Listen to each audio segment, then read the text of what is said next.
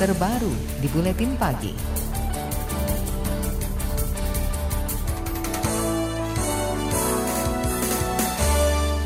Menteri Koordinator Bidang Politik, Hukum, dan Keamanan Mahfud MD berencana mengundang Menteri Keuangan dan Menteri BUMN untuk mengetahui persoalan di Badan Urusan Milik Negara atau BUMN Asapri. Mahfud mengatakan mendapat kabar dugaan korupsi besar di PT Asuransi Sosial Angkatan Bersenjata Republik Indonesia atau Asabri. Kata dia, dugaan korupsi Asabri mencapai puluhan triliun rupiah. Dengan ini kan saya baca juga ya di berita-berita besar sekali korupsinya dan kita tidak boleh toleran terhadap korupsi itu.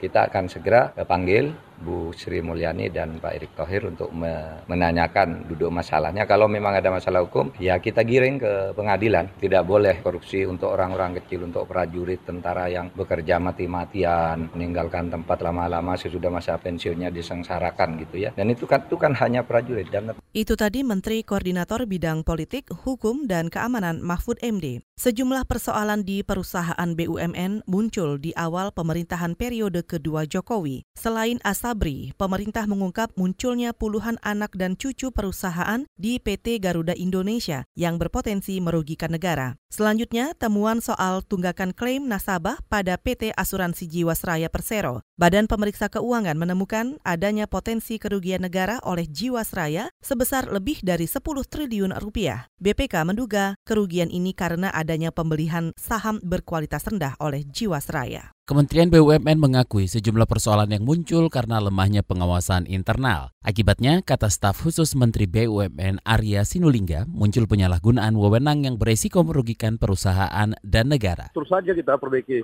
Di samping kita meningkatkan kenaikan kinerja perusahaan ya kita evaluasi terus. Dengan kondisi seperti ini mau nggak mau kita makin ketat kan? Ya ini kan sebenarnya banyak terjadi mereka di window dressing ya memperbaiki laporan keuangan itu yang membuat mungkin Kementerian BUMN sebelumnya itu banyak yang nggak lihat yang sebenarnya gitu. Mulai terbongkar ya ketika mulai ada keluhan dari masyarakat juga. Jadi Staf khusus Menteri BUMN Arya Sinulinga meminta seluruh perusahaan milik negara tidak merekayasa laporan keuangan. Kementerian BUMN menyebut sejumlah perusahaan yang memoles laporan pasti terindikasi bermasalah. Poles laporan keuangan sebelumnya terjadi di PT Garuda Indonesia dan Asuransi Jiwasraya. Dewan Perwakilan Rakyat atau DPR RI akan meminta Badan Pemeriksa Keuangan atau BPK untuk mengaudit secara khusus terhadap perusahaan-perusahaan plat merah negara. Permintaan audit ini muncul setelah dugaan korupsi di tubuh Jiwasraya dan Asabri mencuat. Anggota DPR yang membidangi BUMN Herman Hairon mengatakan, upaya audit itu dilakukan untuk mendalami kondisi keuangan perusahaan BUMN secara lebih spesifik, baik yang terindikasi bermasalah maupun tidak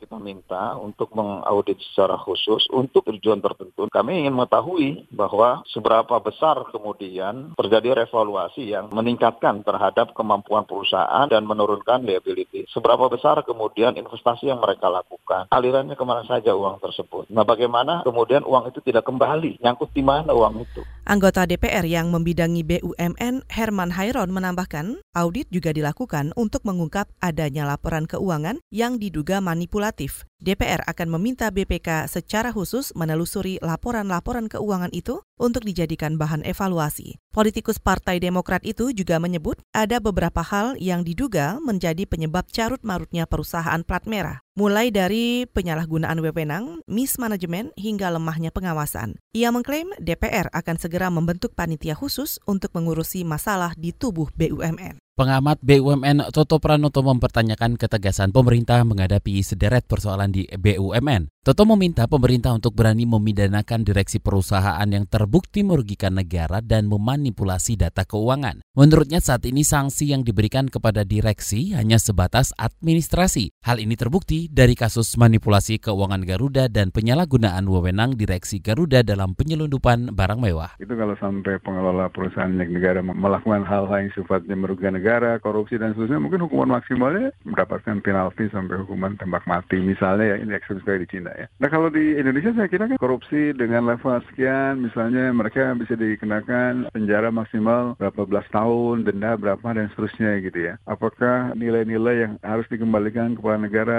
hasil korupsinya itu apakah dijalankan apa enggak? Jadi kalau itu dijalankan dengan konsisten ya dan kemudian orang memang bisa dihukum seberat-beratnya kalau melakukan kesalahan, maka itu saya kira efek jerahnya akan terasa gitu ya. Pengamat BUMN Toto Pranoto juga menyebut sistem pengawasan perusahaan negara buruk. Tak hanya internal, menurutnya sistem pengawasan dari Kementerian BUMN, OJK, dan BPK juga tak berjalan dengan baik. Ia menegaskan pengawasan yang berlapis lintas sektor ini dapat meminimalkan pelanggaran yang kerap muncul di perusahaan BUMN.